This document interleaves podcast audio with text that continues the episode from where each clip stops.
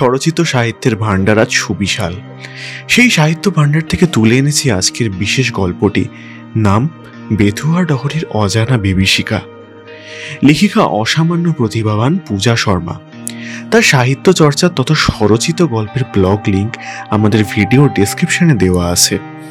গল্প পাঠে শ্রাবস্তি এবং অন্যান্য গুরুত্বপূর্ণ চরিত্রে আমি প্রতীক, শ্রাবস্তি, শ্রীলেখা, শুভদীপ, শান্তনু গুহ এবং কাঞ্চন গুহ। শুনে নেওয়া যাক আজকের গল্প বেথুয়া ডহরির অজানা বিভীষিকা।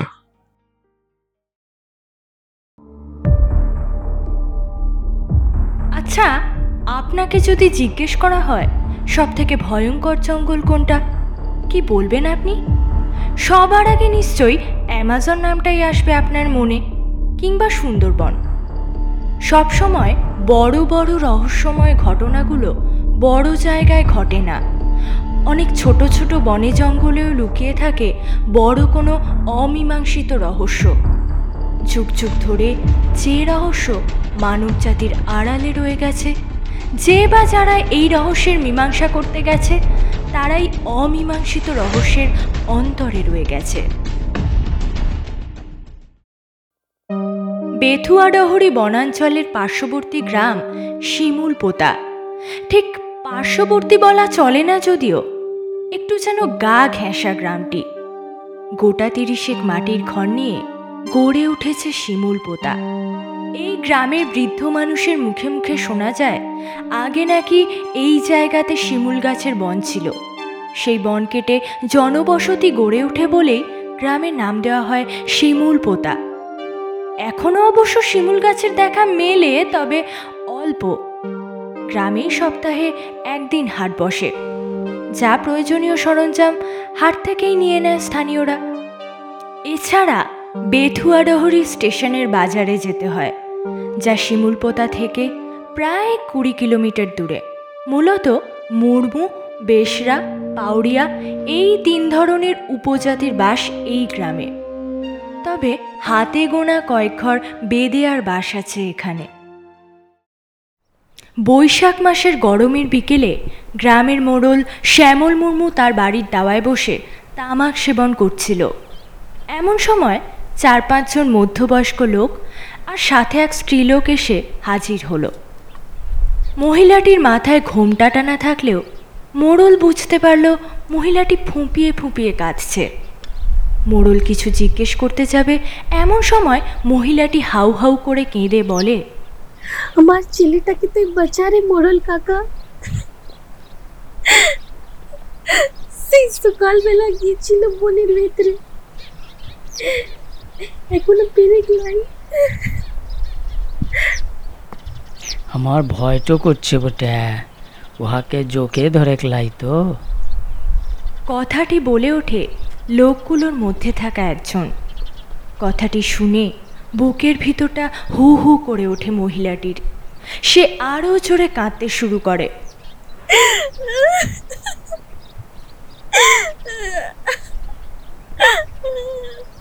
মোড়ল মশাই ঘরের দিকে মুখ করে হাঁক পারে এ বিন্দু এদিক মানে আয় তো বটে?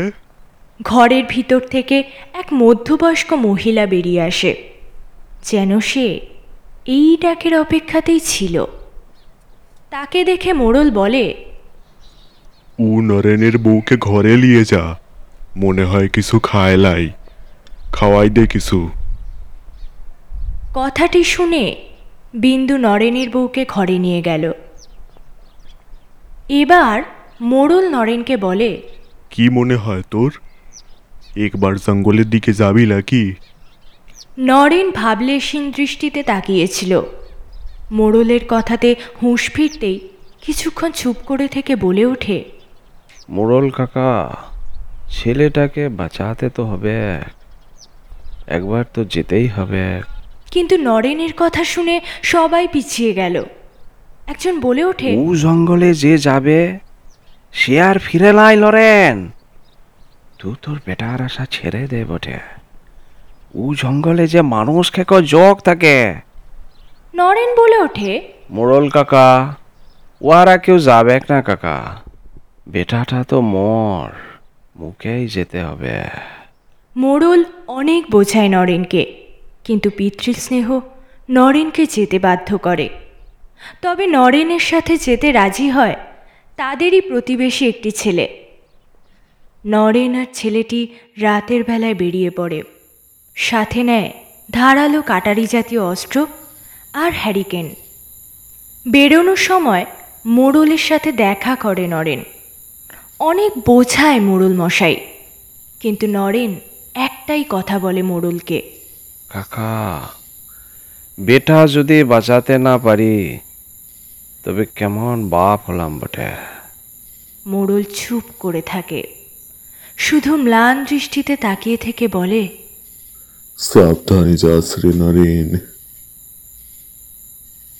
শিমুলপোতা গ্রামের পশ্চিম দিকে বেথুয়া বেথুয়াডহরির জঙ্গল। তবে গ্রামের মানুষ এই জঙ্গল একটু এড়িয়েই চলে। এগোতে থাকে ওরা। জঙ্গলের একটু ভিতরে যেতেই থমকে যায়। এতক্ষণ ঝিঁঝি ডাকছিল, কিন্তু তারা খেয়াল করে, এখন আর সেটা ডাকছে না। প্রতিবেশী ছেলেটি বলে ওঠে, কাকা, ওখানে জিজি ডাকছে ক্লাই কেন রে? কথাটি শুনে নরেনও একটু বিচলিত হয়ে ওঠে। ঠিকই তো। ঝিঝি ডাকছিল, কিন্তু কথাটি শেষ করতে পারে না। এমন সময় একটা শীষের আওয়াজ পেল ওরা। ঠিক যেন শীষ নয়, শীষের সঙ্গে অদ্ভুত কিছু একটা বেজে চলেছে।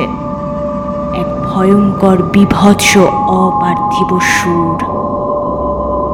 নরেন সেই সুরের শব্দ শুনে এগোতে থাকে। প্রতিবেশী ছেলেটি নরেনের হাত চেপে ধরে বলে কাকা ওদিকে যাস লাই রে কাকা! কিন্তু নরেন কোনো কথাই কানে নেয় না।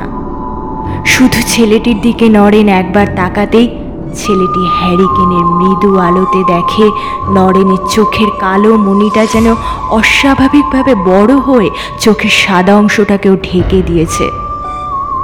প্রতিবেশী ছেলেটি আটকে উঠে পালানোর চেষ্টা করে কিন্তু নরেন ওর হাতটা যেন সাঁড়াশির মতো চেপে ধরেছে। একটা মধ্যবয়স্ক লোক যে এইভাবে একটা জোয়ান ছেলেকে এরকম চেপে ধরতে পারে, সেটা কখনোই কল্পনা করতে পারেনি ছেলেটা।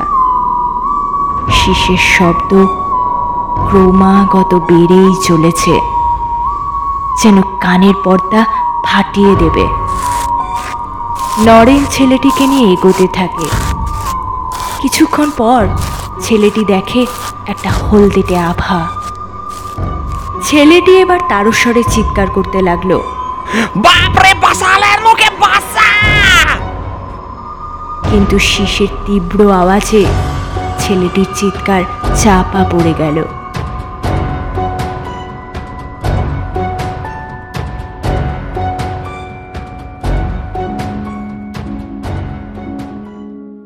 রাত পোহালে সকাল পেরিয়ে দুপুর গড়িয়ে গেল। কিন্তু নরেন আর সেই ছেলেটির কোনো খবর নেই। সবাই ধরেই নিল, ওরা আর ফিরে আসবে না। এদিকে নরেনের বউয়ের অবস্থা আরও খারাপ হয়ে গেল। সে এখন পাগলের মতো প্রলাপ বকে আর শুধু ছুটে ছুটে জঙ্গলের দিকে যাওয়ার চেষ্টা করে। পাড়ার কয়েকজন মহিলা ওকে ঘরে বেঁধে রেখে দেয়। পাছে যদিও জঙ্গলে চলে যায়। এক এক ঘর এক এক দিন নরেনের বউকে খাবার দেয়। কিছুটা ফেলে, কিছুটা খায়। তারপর কোনো একদিন ঘর খোলা পেয়ে হাতের বাঁধন খুলে পালিয়ে যায় জঙ্গলের দিকে। তারপর তার আর কোনো খোঁজ পাওয়া যায়নি।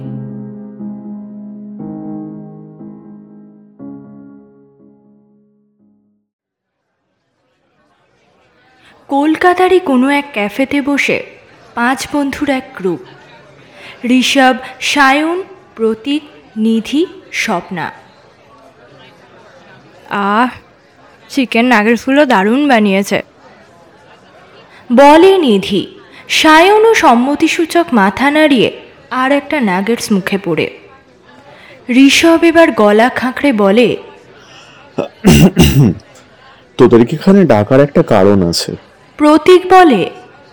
হুম বল কি কারণ? তোরা বেথুয়া ডহরির নাম শুনেছিস? শোনা শোনা লাগছে কিন্তু মনে পড়ছে না।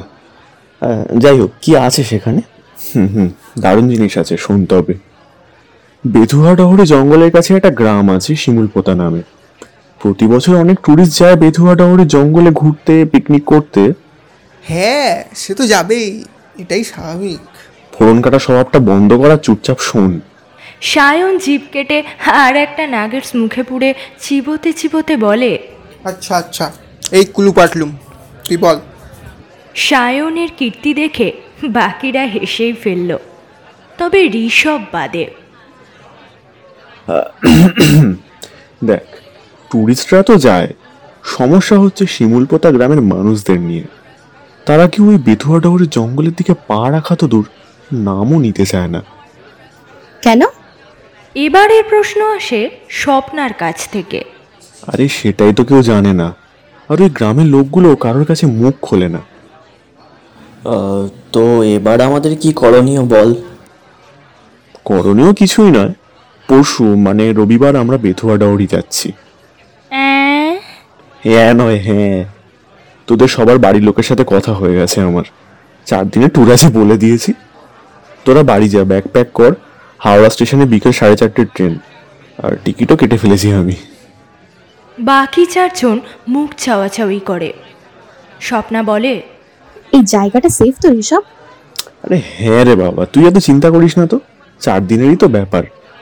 তাছাড়া ওখানে আমার মেশো স্টেশন মাস্টার। প্রবলেম কিছু হলে উনি তো আছেনই। খুব এনজয় করব আমরা। তোরা তাড়াতাড়ি বাড়ি যা গোছগাছ করার আছে অনেক। এমন সময় ঋষভের ফোন আসে। ফোনটা তুলে ঋষভ দেখে বাড়ি থেকে ফোন এসেছে। ঋষভ এবার বন্ধুদের উদ্দেশ্যে বলে আচ্ছা আমি আসি রে আজ। পরশু দেখা হচ্ছে তাহলে সময় মতো চলে আসিস। চল টাটা। বাকিরাও সম্মতিসূচক ভঙ্গিতে মাথা নাড়ায়। নিধি বলে "উম, কি ভাবছিস তোরা? যাওয়াটা কি ঠিক হবে? হুম সেটাই তো ভাবছি। দেখ গ্রামবাসীরা যেখানে জঙ্গলটা এড়িয়ে চলে। উফ কিছু হবে না রে ঋষভ বলল শুনলি না? তুই আর বকিস না তো? এই সায়ন তোর কি বক্তব্য? সায়ন গোগ্রাসে নাগেটসগুলো গিলে বলে চল গিয়ে ঘুরেই আসি সেরকম কিছু মনে হলে চলে আসব ফেরত। ঋষভ অটো করে বাড়ি আসার সময় মনে মনে চিন্তা করছিল এই রিপোর্টটা করতে পারলে ওর মুকুটে আর একটা পালক এসে বসবে। ফ্রিল্যান্স রিপোর্টার ঋষভ, ওর মেশোর কাছেই শুনেছিল শিমুলপোতা গ্রামের লোকেরা বেথুয়াডহরি জঙ্গলের ভিতর নির্দিষ্ট একটা জায়গায় পৌঁছালে আর ফেরত আসে না। সেখানে কি আছে সেটা কেউ জানে না। স্থানীয় পুলিশও ওই এলাকায় ঢোকে না। ঋষভকে জানতেই হবে এমন কি আছে ওখানে। এই রিপোর্টটা দিতে পারলে চ্যানেলের পক্ষ থেকে মোটা অঙ্কের টাকা তো পাবেই। তার সাথে ফ্রিল্যান্স রিপোর্টার হিসেবে ওর খ্যাতি বাড়বে বই কমবে না। সি দুই পাঁচ নয় আট হাওড়া বর্ধমান লোকাল ভয়া দুপুর একটা বেজে বত্রিশ মিনিটে ছয় নম্বর প্ল্যাটফর্ম থেকে ছাড়বে। রবিবার সময় মতো সবাই হাওড়া স্টেশনে চলে আসলো। ট্রেনও এগিয়ে চলল গন্তব্যের পথে। ওরা যখন বেথুয়াডাহরি পৌঁছলো, রাত তখন সাড়ে নটা। ট্রেন লেট থাকার দরুন এতটা সময় লাগল। ঋষভ ওর মেশোকে ফোন করতেই উনি টিকিট কাউন্টার থেকে বেরিয়ে এলেন। ঋষভের কাছেই ওরা জানতে পারে এনার নাম সুভাষিস সরকার। বয়স পঁয়তাল্লিশের কাছাকাছি। চোখে মোটা ফ্রেমের চশমা, ক্লিন শেভ করা মুখমণ্ডল। ঋষভ মেশোকে সবার সাথে পরিচয় করিয়ে দেয়। ঋষভের মেশো ওদেরকে নিয়ে তার বাড়ি যায়। স্টেশন থেকে পাঁচ মিনিটের হাঁটা পথ। দোতলা বাড়ি বেশ সাজানো গোছানো। উনি এখানে একাই থাকেন। স্ত্রীপুত্র আছে, তবে ওরা কলকাতায় থাকে। পথে সুভাষিসবাবু অনেক কথা ওদেরকে বলেছে এই জায়গার ব্যাপারে। সুভাষিসবাবু বাইরে থেকে সবার জন্য খাবার আনিয়ে নেন। খাওয়া দাওয়া শেষ করে উপরের ঘর দুটি বরাদ্দ হয় ঋষভের বন্ধুদের জন্য। একটাতে প্রতীক আর সায়ন, আরেকটা ঘরে নিধি আর স্বপ্না। ঋষভ অন্য একটা ঘর বেছে নিল। সায়ন অবশ্য বলেছিল ওদের সাথে শুতে। কিন্তু ঋষভের কাজ আছে বলাতে ওরা আর বারণ করেনি। ওরা জানে ঋষভ ফ্রিল্যান্স রিপোর্টার এইসব জায়গায় আসলে ওর কাজ বেড়ে যায়। রাত্রি সাড়ে এগারোটার মধ্যে সবাই ঘুমিয়ে পড়ল। পরের দিন সকালে সবাই রেডি হয়ে বেথুয়াডহরি জঙ্গল ঘুরতে বেরিয়ে পড়ল। দুপুরের মধ্যে কিছুটা দেখে ঘুরে ঋষভ সবাইকে বলে শিমুল পোতা যাবে। ওখানে যাওয়াটা কি খুব দরকার? তোরা আমাকে বিশ্বাস করিস তো? আরে দু তিন ঘণ্টার ব্যাপার রে চল না প্লিজ ঋষভের কাতর মিনতি ওরা বারণ করতে পারে না। হাজার হলেও ঋষভ ওদের বন্ধু তো। একটা মারুতি গাড়ি জোগাড় হলো কিন্তু একটা শর্তে শিমুলপোতা গ্রামের হাফ কিলোমিটার দূরে নেমে যেতে হবে। সবাই মিলে জিজ্ঞেস করাতে ড্রাইভার বলে ওদিকের রাস্তা বড্ড খারাপ। চিন্তা করবেন না বাবু আমি ধারে কাছেই থাকব। আমাকে একবার ফোন করবেন চলে আসব। আমরা যদি ফোন না করি তাহলে আপনি বাড়ি চলে যাবেন। কারণ এখনই এত বেলা হয়ে গেল মানে রাতও হতে পারে। রাত হবে মানে? থাকব কোথায় আমরা? উফ আমি আছি তো নাকি? ঋষভ বিরক্ত হয়ে বলে "আহ, ফোনে নেটওয়ার্ক থাকে এখানে? হ্যাঁ ম্যাডাম থাকে। গ্রাম থেকে একটু বেরিয়ে আসলেই পাবেন। আচ্ছা আচ্ছা ঠিক আছে। আপনি যান এবার আমরাও এগোই। বলে হাঁটা শুরু করল ওরা। তখন দুপুর তিনটে বাজে। নিধির মুখে একটু চিন্তার ভাঁজ পড়েছে দেখে প্রতীক ওর পাশে গিয়ে হাঁটতে থাকে আর বলে কি রে টেনশন করছিস নাকি? কি জানি আমার ঠিক ভালো ঠেকছে না জানিস?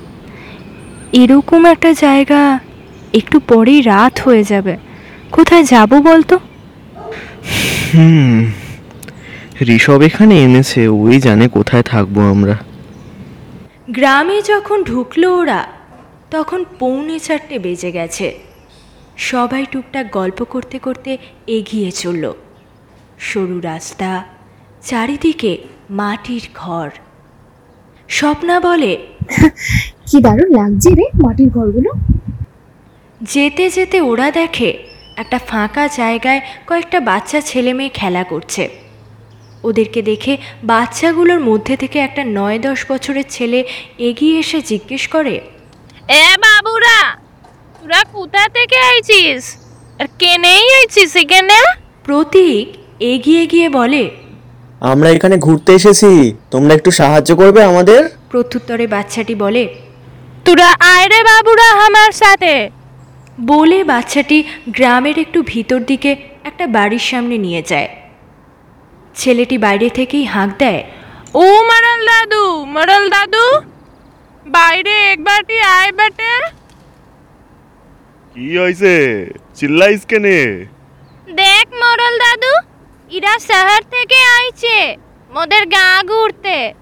কথাটি শুনে মোড়ল মশাইয়ের ভুরু কুচকে গেল। পরক্ষণেই স্বাভাবিক হয়ে বাচ্চা ছেলেটাকে বলে যা তোরা এখন ঘর যা। সন্ধ্যে হয়ে যাবে বটে। মোড়লের কথা শুনে বাচ্চাটি চলে গেল। এবার মোড়ল ওদেরকে দাওয়ায় এসে বসতে বলে। ঋষভরা দেখল দাওয়ায় একটা খাটিয়া পাতা রয়েছে। তার পায়ের কাছে দুটো জলচৌকি ওরা গিয়ে বসতেই মোড়ল ডাক দেয়। এ বিন্দু একটু চা করে নিয়ে আয় রে মেহমান আইছে। ঘর থেকে একটা ভারী মহিলা কণ্ঠস্বর শোনা গেল। যাইছি। এবার মোড়ল ঋষভদের সামনেই একটা চলচৌকি নিয়ে বসে বলে নমস্কার। আমি গ্রামের মোড়ল শ্যামল মুর্মু। বলুন বাবুরা কি দরকারে এখানে আসা আপনাদের? সচরাচর তো কেউ এখানে আসে না বটে। আপনারা শুধু ঘুরতে এসেছেন বাবুরা? হ্যাঁ আমরা এই জায়গার নাম অনেক শুনেছি। আপনাদের সংস্কৃতি তো আমাদের খুব ভালো লাগে। তাছাড়া আশেপাশের জঙ্গলটাও বেশ ভালো। হ্যাঁ আপনাদের নাচ গানটাও তো দারুণ। দেখতে বেশ লাগে। মোড়ল চিন্তিত মুখে বলে সে তো আছে বাবুরা। এখান তো আমাদের কোনো পরব নাই বাবু যে আপনারা নাচা গানা দেখবেন। আচ্ছা কোনো অসুবিধা নেই আমরা বরং আশেপাশের জঙ্গলটা একটু ঘুরে দেখব খন কিন্তু বাবুরা ও জঙ্গলে তো যেতে পারবেন না। কেন? বলে ওঠে ঋষভ। মোড়ল মশাই একটু গম্ভীর হয়ে বলে জঙ্গলে ঢোকা বারণ আছে বাবু ওখানে বিপদ আছে। কি বিপদ? না না বাবু অত বুলা যাবে ক্লাই বাবু। ইতিমধ্যে বিন্দু চা আর বাড়িতে বানানো কিছু নিমকি নিয়ে আসলো। চা খেলাও বাবু। রাতে আমার এখানেই ভাত খাইয়া ঘুমায় পড়েন খুন। কাল সকালবেলা আপনাদের নিয়ে গা ঘুরিয়ে নিয়ে আসব বাবু। প্রতীক কিছু বলতে যায় কিন্তু ঋষভ তাকে চোখের ইশারায় চুপ করে থাকতে বলে। এই চাটা খেয়ে নে। হুম চাটা বেশ হয়েছে কিন্তু। বলল স্বপ্না। ওরা চা খাওয়ার পর খানিকক্ষণ গল্পগুজব করতে করতে রাতে খাওয়ারের সময় হয়ে এলো। ঘরে চাষ করা চালের ভাত আর খরগোশের মাংস দিয়ে রাতের খাবারটা বেশ হলো। তবে নিধি মাংস খেলো না। গোটা ভাতটাই বেগুন ভাজা দিয়ে খেয়ে নিল। খাওয়া দাওয়ার পর মোড়লের বাড়ির একটা ঘরে ওদের ঠাঁই হলো। ঘরটাতে একটাই খাট। ঋষভ, নিধি আর স্বপ্নাকে বলল তোরা খাটে শুয়ে পড়। আমরা তিনজন নিচে মাদুরে শুয়ে পড়ছি। ঋষভ বড্ড উসখুস করছে। সবাই মনে হয় ঘুমিয়ে পড়েছে। ঘুম আসবে না মনে হয় আজ। শিমুল পোতাতে আসার পর যা যা হয়েছে সব নোট করে নিয়েছে। ঋষভের এবার বাইরে যেতে ইচ্ছে করল। কি কুমোট গরম রে বাবা। বাইরে যেতে হবে একবার। দরজাটা নিঃশব্দে খুলে বাইরে বেরিয়ে আসে। কি দারুণ লাগছে আকাশটা। প্রাণ ভরে নিঃশ্বাস নেয় ঋষভ। এমন সময় পিছন থেকে কেউ একজন জড়িয়ে ধরে। কে? স্বপ্না তুই? ঋষভ স্বপ্নাকে বাহুডোরে জড়িয়ে নিয়ে বলে কি রে ঘুম আসছে না নাকি? স্বপ্না আহ্লাদে আটখানা হয়ে মাথা নাড়ায়। ঋষভ হালকা হেসে বলে পাগলি একটা। এই ঘুম তো আসবে না মনে হয়। চল তো আমরা বনের ভিতরটা একবার দেখে আসি।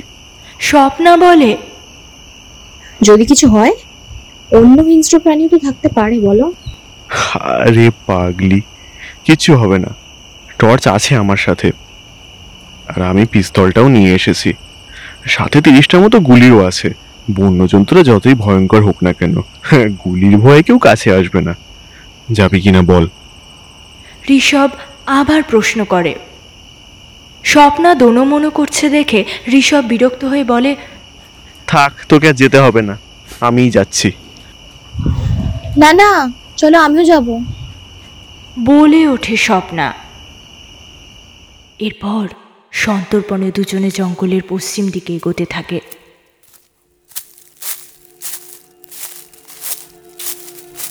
মিনিট দশেক মতো হাঁটার পর ঋষভ আর স্বপ্না দুজনাই একটা সুর শুনতে পায়। ঠিক যেন হুইসেল আর শীষ একসাথে বাজছে। ঋষভের কি মনে হতে ও কানে হাত দিয়ে দাঁড়িয়ে পড়ে। কোন দিক থেকে আওয়াজ আসছে তা বোঝার চেষ্টা করে। আর স্বপ্না যেন কোনো এক মায়াবী টানে এগিয়ে যেতে থাকে।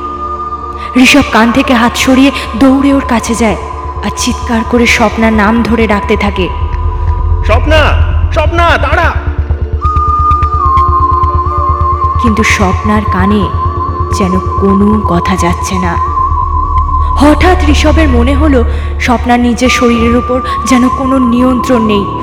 কিছুটা দূর যেতেই স্বপ্না থেমে যায়। সেটা দেখে ঋষভও কাছে এসে দুই পায়ের দূরত্বে দাঁড়িয়ে পড়ে। এ কি দেখছে ঋষভ? একটা হালকা হলদেটে আভা তারই মধ্যে কিলবিল করছে শয় শয় চোখ সেই চোখের শরীর থেকেই বেরোচ্ছে হলদেটে আভা চোখগুলো সাধারণ চোখের চেয়ে আকারে দ্বিগুণ। এই বনাঞ্চলের মূর্তিমান বিভীষিকা তীক্ষ্ণ অথচ মিষ্টি এক অপার্থিব সুর ভেসে আসছে। মুহূর্তের ভগ্নাংশে স্বপ্না ওই জোকের স্তূপের মধ্যে ঝাঁপ দিল ঋষভ চোরে চিৎকার করে ওঠে।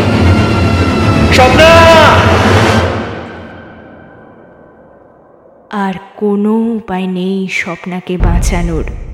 বিভৎস চোখগুলো ততক্ষণে স্বপ্নার দেহকে খুবলে খুবলে খেতে শুরু করে দিয়েছে।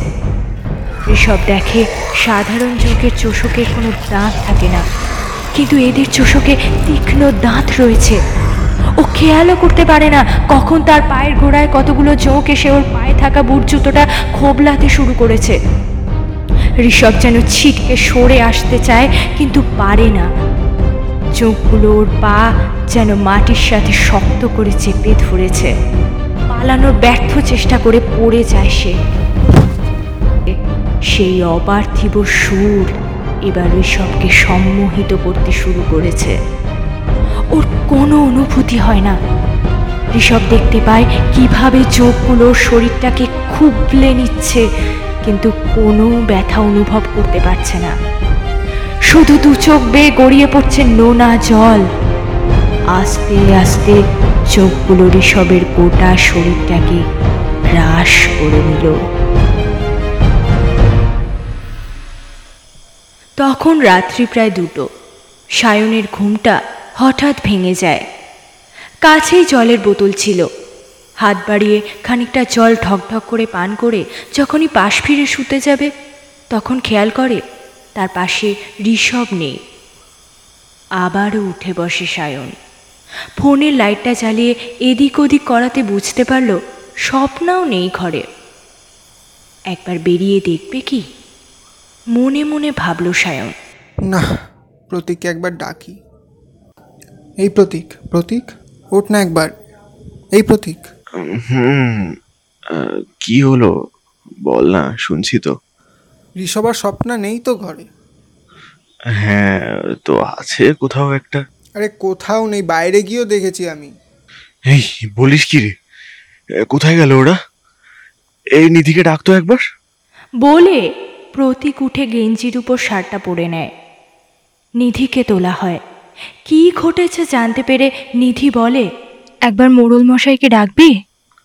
হ্যাঁ ওনাকে তো ডাকতেই হবে। ডাকা হলো মোড়ল মশাইকে। মোড়ল উঠে সব শুনে বলল বাবুরা এখন আপনারা কোথায় যাবেন বলে ভাবছেন? ও জঙ্গলের ভিতরে? জঙ্গলের ভিতরে যোগ থাকে বাবু। যাবেন লাই বাবু। বলে আতঙ্কের দৃষ্টিতে তাকিয়ে রইল। প্রতীক বলে ওঠে কি বলছেন আপনি? আমাদের বন্ধুরা যদি ওখানে কোনো বিপদে পড়ে তখন কে দায় নেবে তার? আমাদের একবার অন্তত ওখানে যেতেই হবে। আপনি বরং সেফটির জন্য কিছু থাকলে দিন। বাবু শয়তানের সাথে লড়তে চাইছেন পারবেন না। ওরা কিছুতে ডরেলা বাবু। এবার সায়ন একটু বিরক্ত হয়েই বলে ওঠে সেটা আমরা বুঝব। আপনি ছুরি কাটারি জাতীয় কিছু থাকলে দিন তো।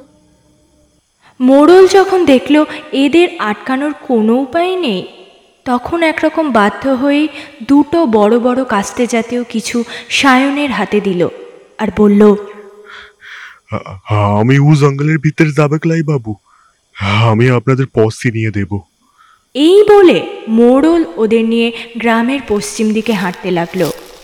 প্রতীকদের কাছে ব্যাটারি টর্চ ছিল। এছাড়া মোড়লের হাতে ছিল একটা হ্যারিকেন। জঙ্গলের ভিতরে প্রবেশ করল ওরা।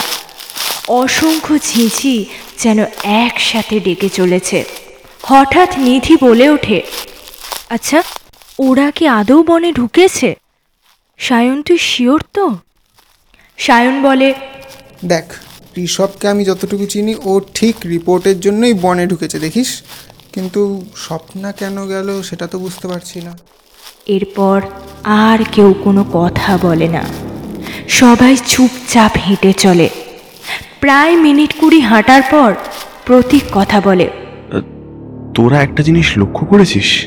কি বলতো? এখানে কোনো ঝিঝি পোকার ডাক শুনতে পাচ্ছিস? না তো। ঠিক এমন সময় একটা সুর ভেসে আসে।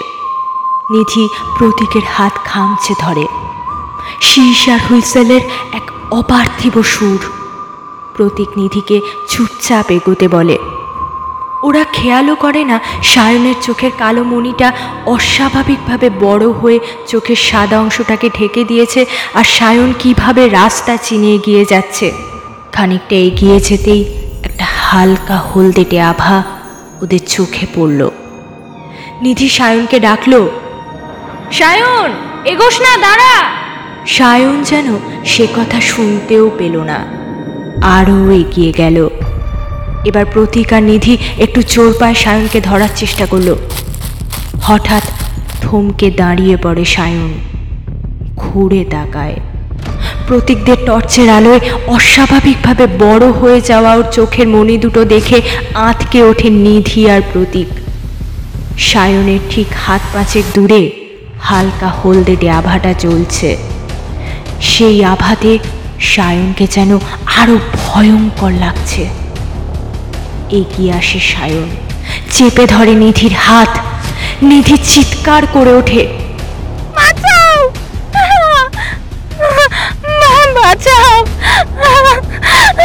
নিধির আরেক হাত চেপে ধরে, কিন্তু সায়নের গায়ে যেন আসুরিক শক্তি। প্রতীক কিছুতেই ওর হাত ছাড়াতে পারে না। প্রতীকের হাত পিছলে যায় নিধির হাত থেকে। একটু দূরে ছিটকে গিয়ে পড়ে প্রতীক। সায়ন এবার নিধিকে টেনে হিঁচড়ে নিয়ে যায় হলদেটে আভাটার দিকে। নিধি দেখে ওই আভার মধ্যে শয় শয় তীক্ষ্ণ দাঁতযুক্ত চোখ নিধি এই দৃশ্য সহ্য করতে পারে না। অজ্ঞান হয়ে যায় সে। সায়ন নিধির শরীরটা পুতুলের মতো ছুঁড়ে ফেলে দেয় যোগের স্তূপের মধ্যে। নিধি! প্রতীক চিৎকার করে উঠে এগিয়ে আসতেই দেখে নিধির শরীরটা পড়ার সাথে সাথেই যোগগুলো তীক্ষ্ণ দাঁত দিয়ে খোবলাতে শুরু করে দিয়েছে।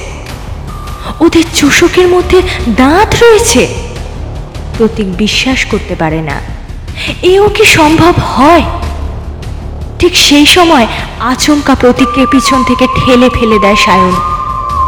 সেই অপার্থিব সুরটা আরও তীক্ষ্ণ হচ্ছে। চিৎকার করে ওঠে প্রতীক, কিন্তু সুর যেন তাকে সম্মোহিত করে দিচ্ছে। সাথে ওর শরীরটাকেও অবশ করছে। ওর শরীরে কোনো ব্যথা যন্ত্রণার অনুভূতি হচ্ছে না। শুধু প্রতীকের চোখ দুটো বুঝে আসছে ধীরে ধীরে। এমন সময় প্রতীক ওর ঠিক পাশে ধূপ করে কিছু একটা পড়ার শব্দ পেল। ও বুঝতে পারল কে পড়ল ওর পাশে। সায়ন!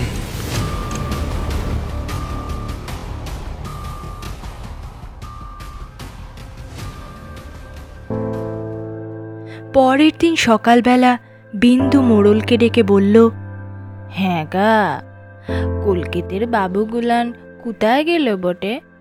ব্যাগগুলান সব পড়ে রয়েছে যে। মোড়ল অন্য মনস্কভাবে বলে ওরা আর আসবে রে বিন্দু। খালড়েতে ওরা জঙ্গলে গিয়েছিল। ওদের জোকে খাইছে। বিন্দুর চোখের কোণে জল চলে আসে। ছেলে মেয়েগুলোর মুখ ভেসে উঠল চোখের সামনে। কিছু কিছু রহস্য রহস্য থাকাই ভালো। সে রহস্যের উদ্ঘাটন করতে না যাওয়াই ভালো। কিন্তু মানুষ শোনে কোথায়? যেখানেই রহস্যের গন্ধ পায়, সেখানেই ছুটে চলে যায়। যুগ যুগ ধরে এইভাবেই চলে এসেছে। এটাই তো মানুষের সহজাত প্রবৃত্তি।